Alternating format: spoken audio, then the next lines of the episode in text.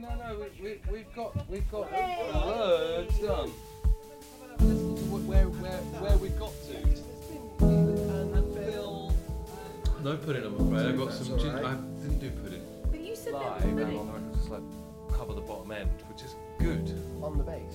Yeah. Just on the bass guitar? Yeah, yeah. Ginger snaps. Ginger, ginger, uh, that's it. I'm Sam from Tunng, And I'm Becky. and this is our Dead Club podcast. Uh, we've been together as a band for ooh, around 15 years now, and we embarked upon this project because we wanted to explore our culture and others' cultures' relationship to death and dying and make an album about it.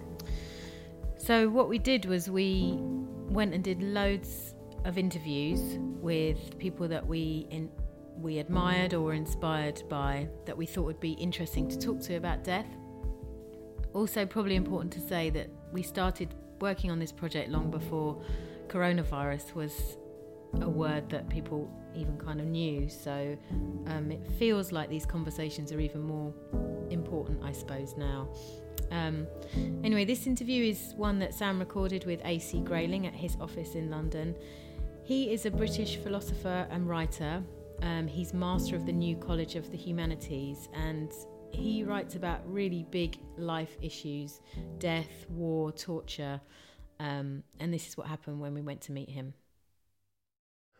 I'm here with AC Grayling at the New College of the Humanities to discuss with him death and our culture's relationship to death. Um, AC Grayling, hello. Hi, It's really nice to meet you. that's great. Welcome. Um, I've read a few of your books, and uh, actually, around, oh, it must be about 10 years ago now, there were two books The Meaning of Things and What is Good? And they really were my introduction to philosophy because they're, they're beautiful books. And really, my impression of them was that it's sort of the history of philosophy, um, but in a very accessible style. You know, I really got a sense of what these great minds over the years thought. And you seemed like a you're a kind of well of knowledge of the great thinkers of history and you teach philosophy and I thought you'd be a fantastic person to speak to about this subject and you must have some brilliant insights. Um, I'm also really struck by the fact that you you're very rooted in reason, but you seem to have a very deep compassionate streak. Uh, and I think, especially with this, well, in life in general, that seems important, but especially when it comes to the subject of, of death. Um, how can reason and philosophy help us to accept the reality of our own mortality, do you think? There is a long and rich and uh, and very fascinating uh, tradition of discussion about this. In particular, in antiquity, in later antiquity, in the Hellenic and Roman periods, for example, a number of people, Cicero, Seneca, uh, others, people who were part of the Stoic tradition, people like Aurelius and Epictetus, who addressed this question. And um, they did it in a way that has to a certain extent been lost to view. It's a great pity that people don't read these folks enough and think a bit about what they've had to say because what they do say is very, very profound and very helpful. And what they say is this death is inevitable. They didn't have a view that uh, we would um, survive death in some form, so have an afterlife, which for quite a few people, you know, is a rather frightening thought. Having to start all over again as a new boy, a, ma- a maybe or girl, and and uh, you know maybe uh, carrying bad karma with you, or you know stains on your soul. So they saw death as an end.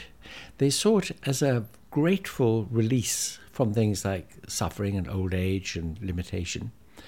But they also thought that if you were to understand the difference between being dead and the living act of dying, which could be painful and, and frightening and awkward, if you could see that distinction and recognize the state of being dead as being nothing to fear, no different from a dreamless sleep, no different from the non existence before your birth, then you would be liberated from the, the fear of death and you would be liberated thereby from all fear because there is nothing uh, to, to um, be afraid of, even, for example, in the cruelty of a tyrant, because you can escape it. You can commit suicide. You know, it was regarded at that period in history as an honourable thing to do, and uh, you know, a wonderful way out of problems if if you so chose. Nowadays, we think people must be disturbed if they commit suicide, or uh, you know, that they they're giving up on life too early. And of course, there's this powerful religious tradition that your life is not for you to give away. Mm. Uh, you know, you've got to you've got to leave it up to natural courses or um, the adventitious. So they they uh, uh, they say to learn to die is to learn to philosophize. That is, you get wisdom from the fact that you realize there is nothing to fear from death, and therefore there's nothing to fear from anything. And what you should concentrate, therefore, is on all the business of living. In fact, Spinoza, much, much later on, very much in the same vein, said the meditation of the wise person is a meditation on life, not on death, because death is nothing to us. I find those ideas really powerful. I, have even in the last few weeks, where I've been planning these interviews and reading, um, I've found a kind of um, appreciation of life creeping in that that in, in a more intense way than was there before. And this is a subject I, have engaged with quite a lot. Um, and in relation to some of what you were saying there, I, I sometimes feel a bit confused in the sense that I have a part of my brain is very, very rational. I really believe, you know, I around um, the time that um, Richard Dawkins wrote The God Delusion, you wrote Against All Gods. I, I, I really find that idea of reason above all and the striving for truth really important. I think it's so important for, for society and for the development of humanity, really.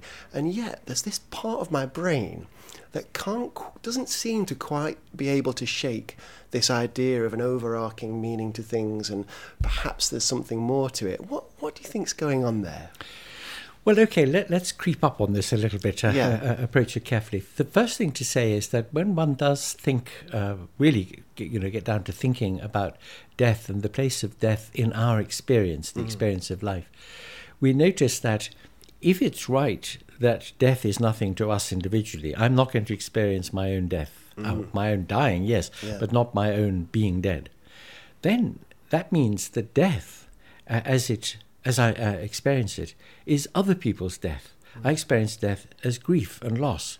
I, I experience it as the, the the page in the new in the interesting book which suddenly disappears and it's no longer there, and I and the nostalgia, the the lack, the the loss, the sorrow, yeah. uh, is what my experience is all about.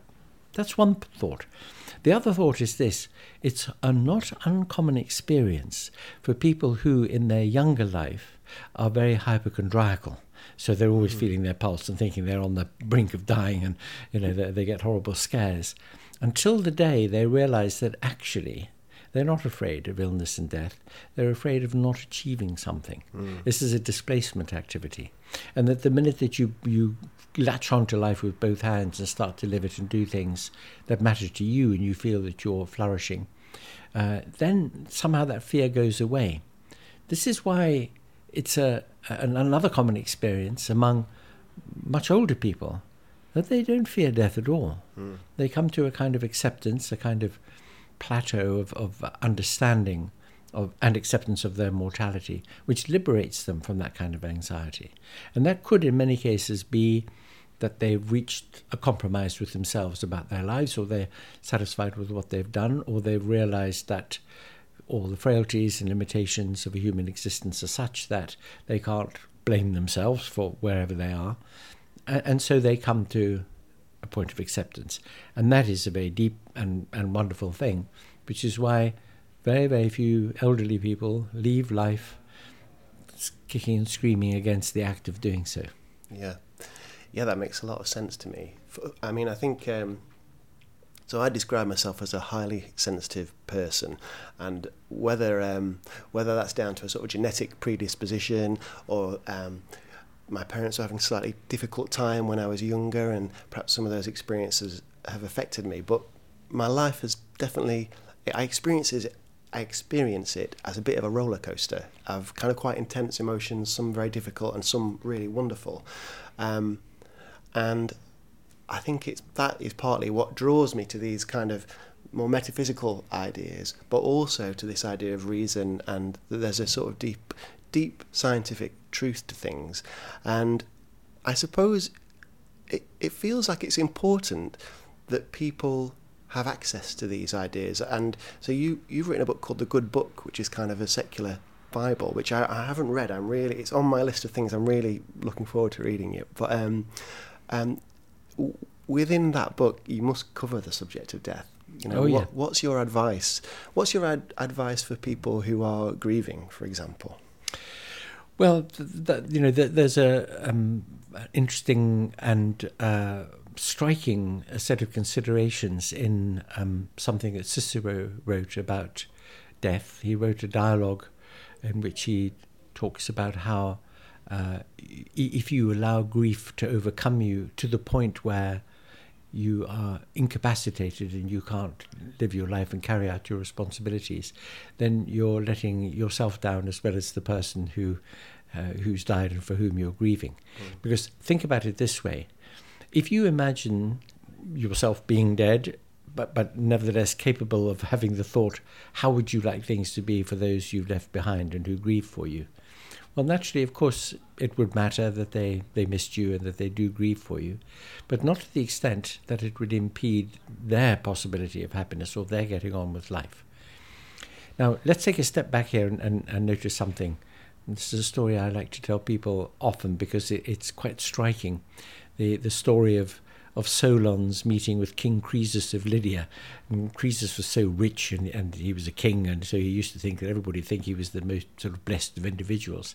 And he tried to get confirmation of this from Solon. He said, Who do you think is the happiest person in the world? And Solon said, Oh, I, I know some people back in Athens. And Croesus was very cross. What? You know, you choose a commoner over me? Solon said, Yeah, because I, I don't know, you know, how things are with you, but I do know one thing, which is that you should think very carefully about what would genuinely make you happy. And whatever that is, the reason for thinking about it is the brevity of life.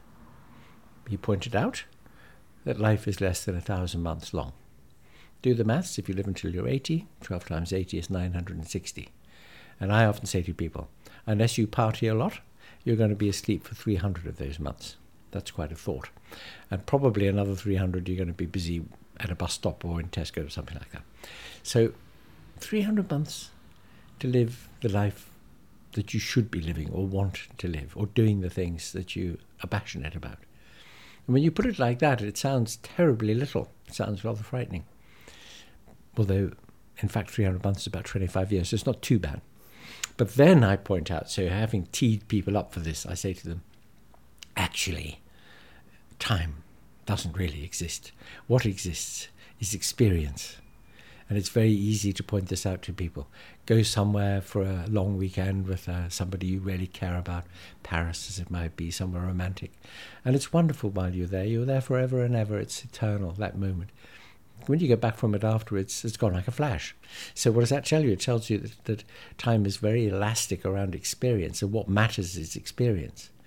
I also point out that if you did exactly the same thing at exactly the same time every single day, never did anything different, read exactly the same words on the same page, ate the same breakfast cereal, and you did this your entire life, then you would have lived one day. So you can see that, that the uh, idea is not so much the length of life, but the quality. Not so much, you know, what, what you do, but how you do it and what it feels like to do it. And that is what it is to live. So if it's 20 years, like a brave soldier in war, or if it's 90 years, like, a, you know, your beloved granny, or whatever it might be, it doesn't matter. The answer to the question, what was that life like? What was it like to live that life? That answer is the important one. The fact that somebody has lived, the fact that there has been life, the fact that it was used well, those are the things that matter. So, you know, from the point of view of, of um, thinking how we're going to deal with other people's deaths, we can console ourselves with reflections on that if those lives were good.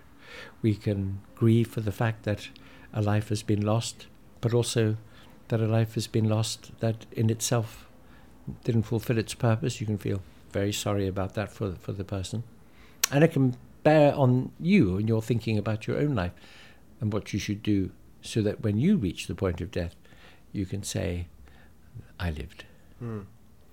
I find that um, that way of thinking very inspiring, and um, that's part of the reason I enjoy reading your books and, and have returned to you perhaps when I need a bit of geeing up about life because I need a bit of a a bit of encouragement, but also with with a sort of feeling that I'm this person knows what they're talking about and they've done their research and um, it's based in reason, and which I find very comforting. Funnily enough, Martin, who's uh, um, one of the guys in the band, sent me some documents earlier on today, which is related to the thing you said about months. It's actually a, it's actually a chart of all the weeks in your life, Mhm. all, all in sort of printed off in a grid as little squares. And so I was thinking, I, I'm thinking about printing it off and putting it on the wall and ticking the weeks off You know, as they go because it looks like a shockingly small amount. Well, it is a shockingly small amount of weeks. So yeah, so those are really really wonderful ideas. Well, what you don't want to do is to add to the sense of depression that we all, you know, sometimes feel. Yeah.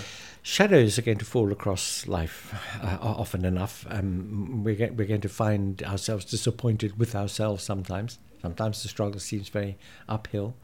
Important thing is not to be bowed down by it, uh, even indeed in a way to treasure those things because of what they teach us and because of the contrast they give us with things that are good and positive as well. So, uh, we, we, we- you know, we, we carry a burden of grief for our own mistakes and losses, and we can be very nostalgic about our own lives, and we can think that we've let ourselves down somehow.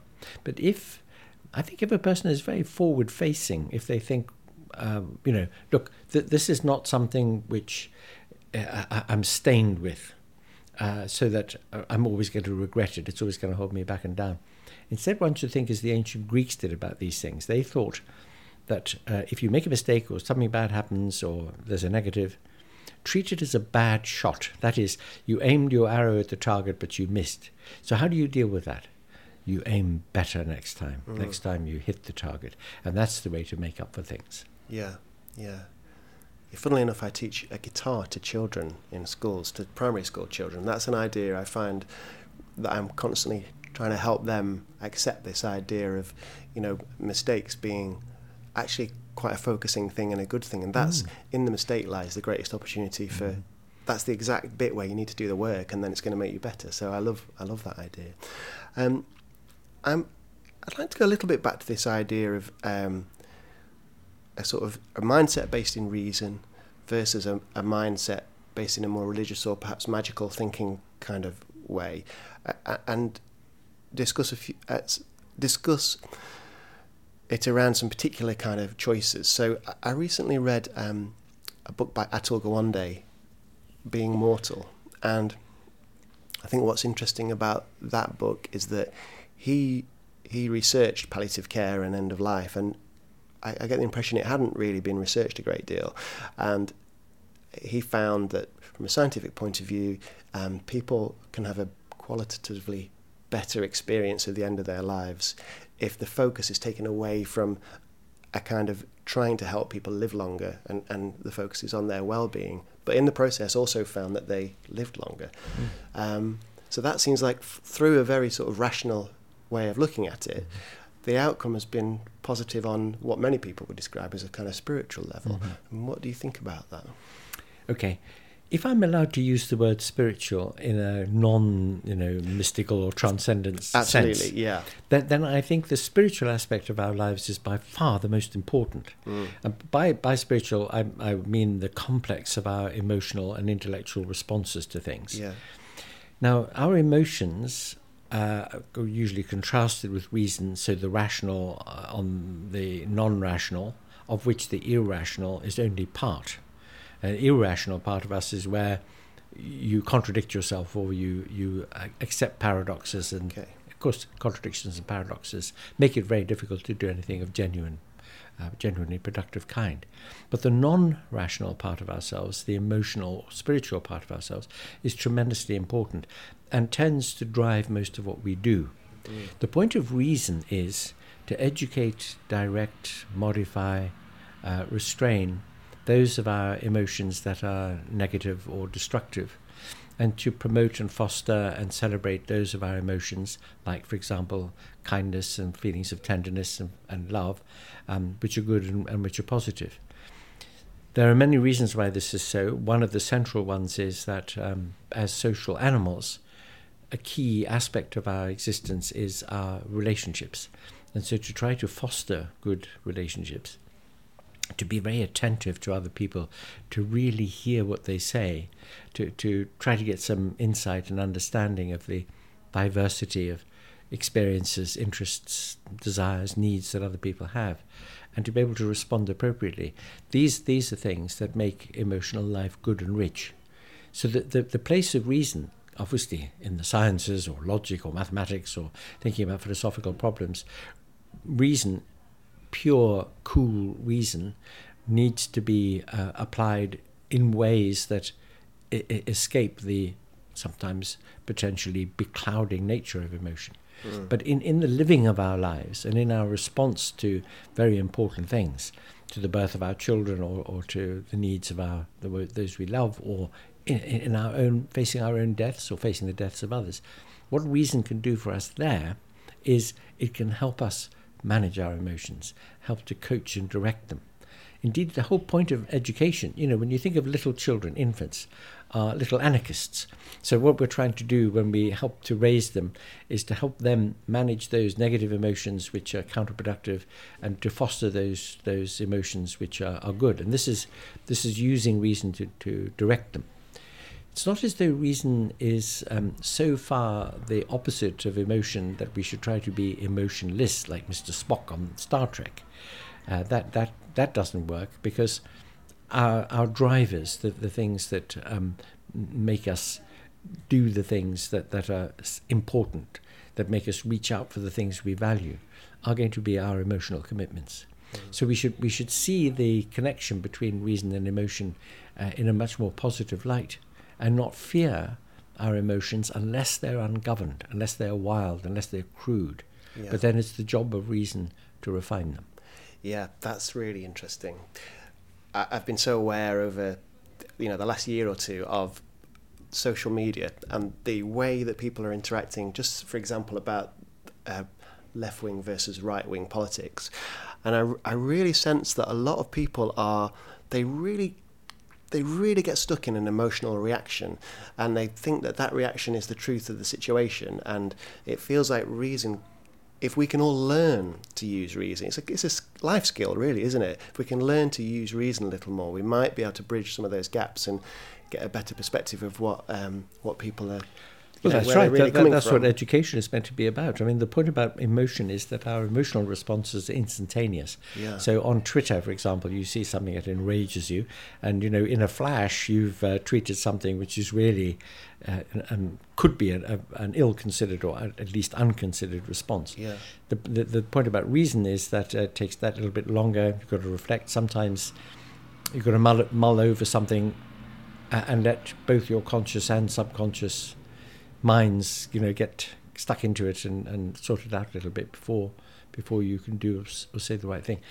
Reason is naturally connected with reflection. And you think about reflection, mm, you know, that requires a little bit of time, a bit of space to allow thoughts to develop. For second thoughts, which are always better than you know instant reactions, uh, and and therefore to help you to direct those emotional responses in the right way. Yeah, you spoke very um, well. I, I really, I really related to your speech on euthanasia. You spoke to the Oxford Union about euthanasia, and uh, um, that seems to me a subject where people have a very emotional reaction. And um, again, that was what. Can you talk a little bit about that and the way you Yeah. see that subject? Well, firstly, uh, we we need to bear in mind that the word euthanasia means a good death. Mm. Uh, you know, so one that's uh, not frightening, which is, is not the result of choking to death, not being able to breathe, or feeling terrible pain, and so on. You know, there are awful ways to die, just as there are uh, wonderful and easy ways to die. So when we talk about euthanasia, we mean uh, a good death, an easy death, an easy departure from life. Now, when people are, are, are suffering irremediably or, or terribly, it, it is a very, very great kindness, I think, to, to help those people to be released from that situation, especially if they themselves want it, or perhaps only if they themselves want it. I don't think you know anybody should be helped to die or, or made to die if they don't want to. You pointed out earlier in talking about um, hospice uh, treatment and palliative care that the focus on keeping people alive uh, can be an issue. And you know, very often people whose lives and therefore whose sufferings are prolonged are so because their families don't want to let them go. And they hang on to them, and um, you know, really that's an unkind thing. Whereas if they were allowed to go gracefully and easily, and we have the power to do this, physician assisted uh, dying can make dying a good and pleasant thing, could make it a euthanasia. Mm. People associate with the idea of euthanasia, you know, nasty people creeping about on darkened hospital corridors, you know, going to inject somebody who doesn't want to die. And that's not the point at all. That's not the point at all. This has to be something that an individual himself or herself wants. They have a clear minded, settled resolve. Uh, if that's the case, we should honour it. It's the most terrible kind of condescension and, and, and sort of, you know, um, paternalism to say to somebody, no, you, we're not going to help you to die. You've just got to lie there and suffer until this natural process uh, releases you.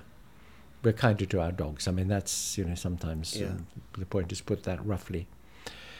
I, for example, am a member of Dignitas. So you can be a member of this organization. If something happened and you got into a situation of terminal illness or terminal suffering, you know you have a resource. You can go and do something about it.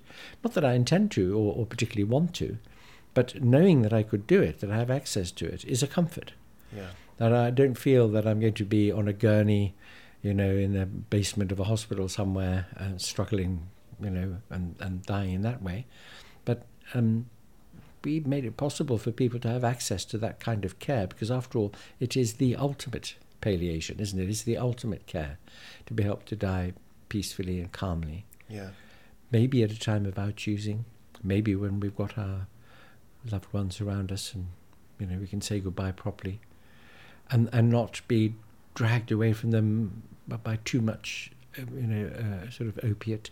Mm. Uh, not being able to say goodbye properly, uh, having to live with the terrible indignity, perhaps, of being incontinent and so reliant on other people. You know, there, there is a, a sense of the dignity that an individual has, our respect for it, the autonomy of a person making a choice about how and when they die. You know, those things are important to me. Uh, and um, for that reason, I support very much organisations like Dignity in Dying, yeah. w- which campaign for uh, physician assisted death. Yeah, it feels deeply right on some level that you, as far as possible you should be able to own those choices yourself. Mm-hmm. They're for they're for the individual to make. Um, I'd like to I'd like to talk to you about the death penalty. Um, partly because it confuses me a little bit the death penalty. The first reason being that it doesn't the actual death itself doesn't seem like much of a punishment to the individual because once once the sentence has been carried out, they're no longer suffering. They're not, you know, aware of what's happening. So it feels like it potentially a punishment that punishes the family and the people who know the person more. Although I appreciate also it can be very challenging when people are held in detention for years upon end. That really is suffering. What, what's your viewpoint on the death penalty? Well, I'm, I'm against it in, in principle. I mean, I don't think society should turn murderer uh, because somebody else has, has been a murderer um, you know, t- t- taking a life in that in that deliberate way uh, is in- intrinsically uh, in, in, itself uh, a very questionable activity. As you correctly say, it's not as serious a punishment as many many years in prison. So there are some horrible people who've done terrible things, vile things. Uh, and we feel that p- part of um, getting closure, dealing with this, uh, punishing somebody, uh, deterring other people from doing it, perhaps even hoping that 20 years in prison might make this person think and behave differently and then they might have some sort of a life afterwards. All, those considerations come into the uh, you know into the calculation about how we should deal with very serious crime and vile crime. And I speak as somebody who has had uh, you know my, my sister was a murder victim, and um, I'm very conscious of the fact that uh, the families and friends and you know those those who've loved a person who's been murdered, they are as much you know a, a, victim nearly as the person whose whole life has been stolen away from them by this mm. horrible kind of act. because you, as a member of such a family, will never ever forget that fact, and it's uh, Mm. it's something which is part of the the whole of your life. Now, how you react to that and respond to it, uh, you know, is is a matter that requires thought and, and commitment. The person who commits a murder, and we don't know in the case of my of my sister who the murderer was, or although somebody was put on trial but acquitted. We, we you know, we, we, we might have the view, as, as some relatives of murder victims do, that they want retribution. They want this to be noticed. They want somebody to pay for having done a thing which is so horrible and cruel. Mm-hmm. So there is a retributive aspect to, to punishment as well as a deterrent one, or keeping society safe, or hoping that you could recover that person for a more useful life later. Uh, and you know that that's justifiable. It's understandable the psychological agony of, of losing somebody in that way. But to kill that person, I don't know that that is. I, I, I think that the, the, the, the sheer crudity of that form of, of Mm. revenge doesn't do us any justice, doesn't do us as a civilized community any justice. And if you consider the fact that too many people are put to death uh, on death row who subsequently turn out to be innocent, I mean, you know, just one such person is too Mm. many. Yeah. And yet, when you look at the numbers, you think to yourself, miscarriages of justice happen, and this cannot be way a just society deals with itself by taking that kind of risk. Yeah. I'm very sorry to hear about your sister's death. I didn't know of that, and I thank you very much for speaking so thoughtfully about that. I found it quite moving as well to again hear that that compassion running through your thought processes, and I think that's so important for all of us to em- embrace that sort of compassionate viewpoint. Let me say one thing uh, about that, if I may, and that is for, for a very long time after it happened, I didn't speak about it, and and the reason for it was that it was slightly more, it was even in a way worse, if it's if it's possible for that, because my um, uh, mother, who had been ill, very ill at the time, uh, with a heart problem, uh, uh, also died b- b- because of this event. I mean, she was so Mm. shocked and upset and stressed, and so this was a double tragedy in the family and very very devastating for my my father. Imagine he lost his wife and his daughter.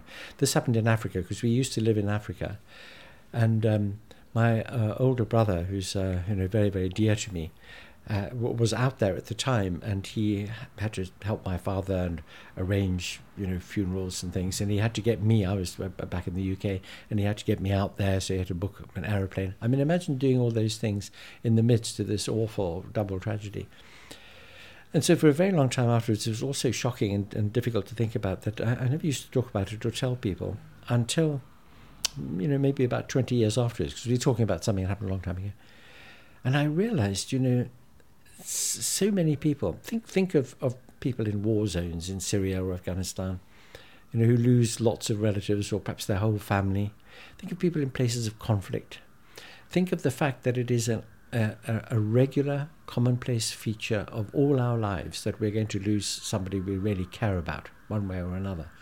So, in fact, the, the, the presence of grief, the presence of loss in life, is a, a significant and um, you know un- unavoidable fact that we have to address and we have to respond to. Mm. How we respond to makes a very great difference to who we are and Yeah. what we what we succeed in doing, either in the way of how we live our lives or what we can do with other people. And so it came to seem to me that it's a good thing to, to say, uh, you know, this has happened to me. I know it happens to all of us. So if it's happening to you now, then know that I, I know, I, I understand how things are with you. Yeah. And I think, you know, it's so difficult, to, isn't it, to be to express your sympathy that you really feel for somebody who's in that terrible pain of, of grief after they've just Yeah. lost somebody. And and if you're able to say to them and mean it, and they know you mean it, that you that you do have a bit of insight into how things are with them, Yeah. then that's one of the few things that can help in that kind of case. and it helps me because I, I've often found myself um, in the presence of someone who's bereaved and essentially just being afraid to say something and not feeling quite a sort of swell of love and compassion for them, but I haven't always said something, and just just hearing you, somebody who's actually been through that in such a difficult way, express what you just expressed gives me a little bit of courage to think, well, what you know, I mean, obviously, it's from a certain perspective, it's a little bit embarrassing that, that, that I consider this an issue. You know, that I find that difficult mm. because in that situation, they're going through something far, far more difficult than I'm going through. But I guess a lot of people feel that discomfort and embarrassment and would like to reach out. And if we can start to create a language that we can share to help help each other, support each other, that seems, seems like a really good thing. I agree with you. You know, what, what one of the things that we could learn, uh, reflect, share with one another is um, really useful, uh, practical ways of of, uh, of being helpful to other people. Perhaps when, when all this happened in, in our family, and my father and brother and I were, you know, like uh, beached dolphins, you know, left by, by a high tide of, of grief and staggering around and very dazed and really not knowing what. One day we went out for a walk, and when we came back, we found uh, a cake tin on the doorstep of the house. Somebody had baked us a cake. That was so touching. Mm, thank you. That's a that's a lovely, lovely that you shared that. Um, so, just to finish off, I, I was wondering if I want to if I want to explore some of the ideas that you've discussed. You know, if I want to go to some great philosophers or or modern books, could you sort of could you give me three places I could go to study this more, to, to find ways to help myself and to help other people? Do you know, I, I would uh, suggest the following that in one way, the question about death and the place of death in life.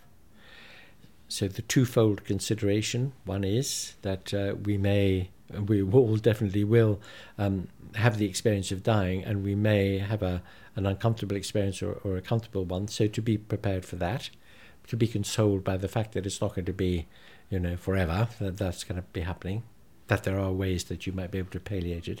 So that's one thought. And that being dead and one's own state of death is nothing to one. That's, that's you know, it's, it's in, we, we never die. but life is an eternal thing because you don't know that we're dead. That death really is about other people's death. It's about grief.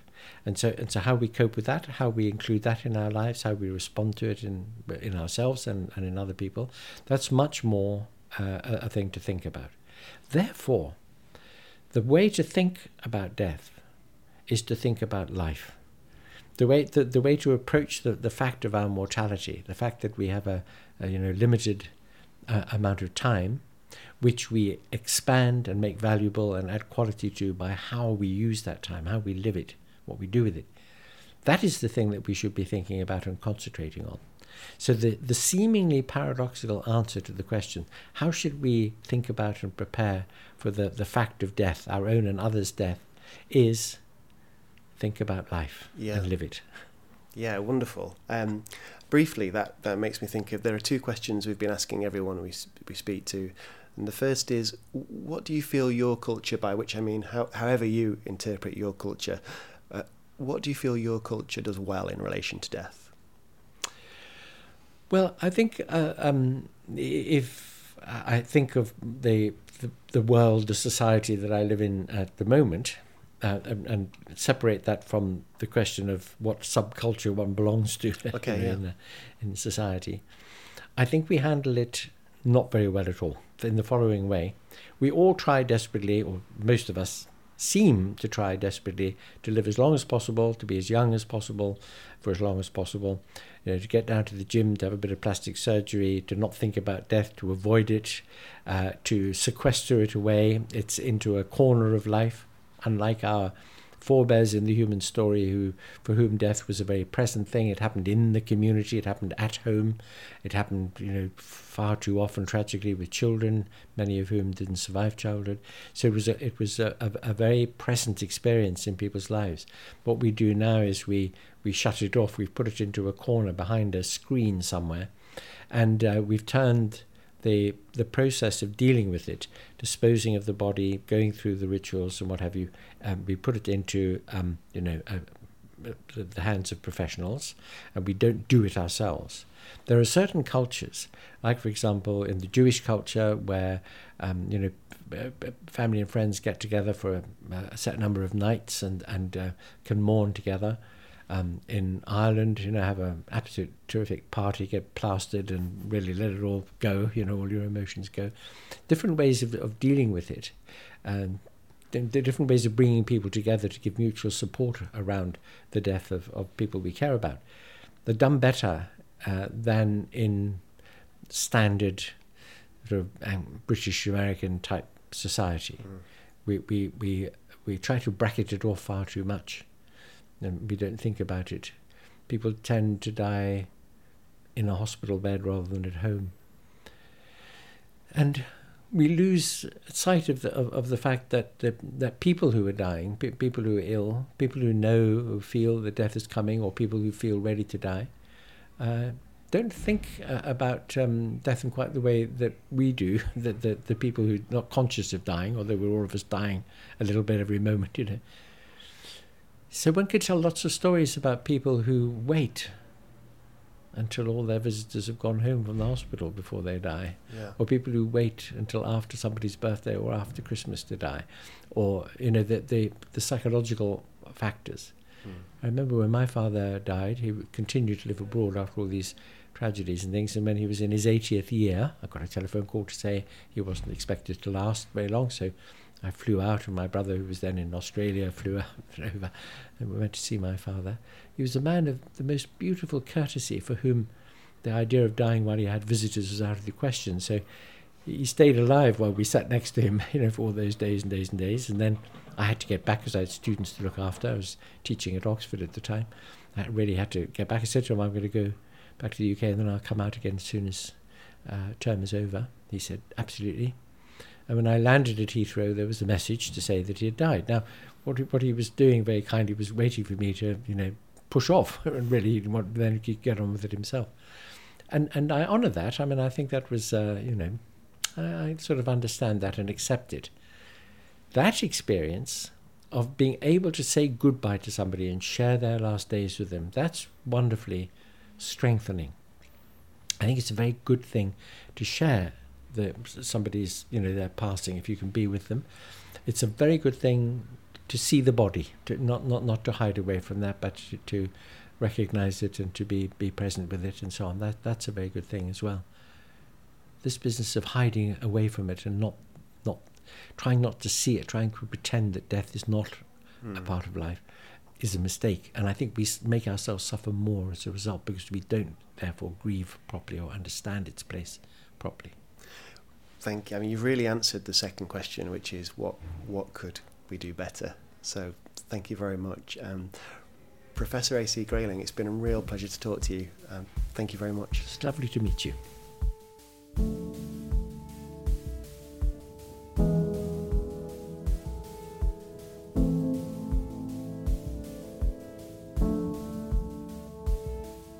This is Becky from Tunng, as you probably know because you've heard a lot of me in this series and I wanted to talk about my granny who died in 2016. I was away working actually in Malawi. I was away for a month, and about two weeks into my trip, I heard from my brother that he'd seen my granny and she wasn't doing well. Um, and I spoke to my dad because I was worried that perhaps she was coming to the end of her life and, and that maybe we would consider cutting our trip and coming back so we could see her.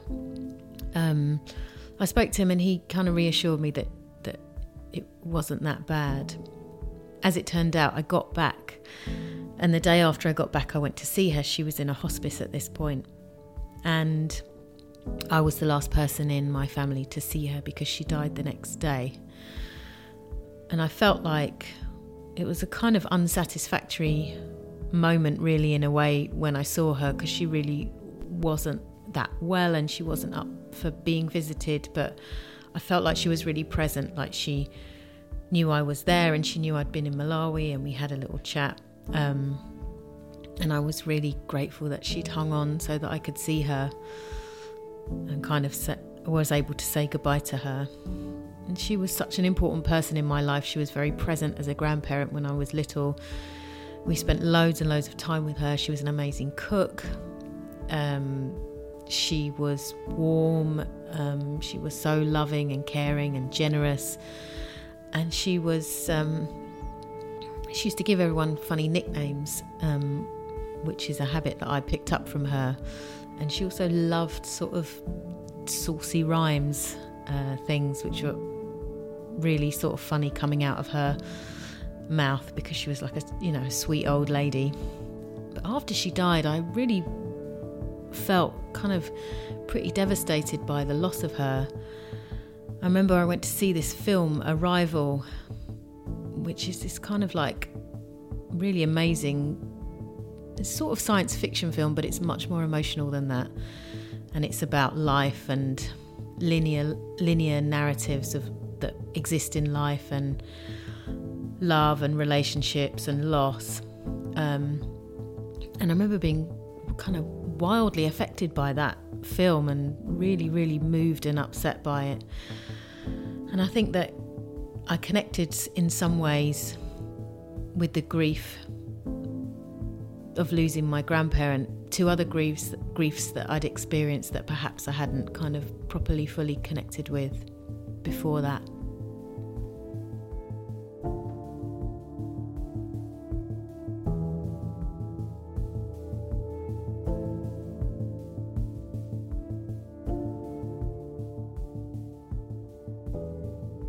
Thanks so much for listening to the podcast. Still to come in the series, we've got interviews coming up with Kathryn Mannix, Alain de Botton, and Speech Debelle. Earlier on in the series, we spoke to Max Porter, Derren Brown, Kevin Young, and Dame Sue Black. So make sure you go back and check those out if you haven't already. Don't forget to subscribe to the Dead Club podcast on Apple, iTunes, or Spotify, or wherever you get your podcasts.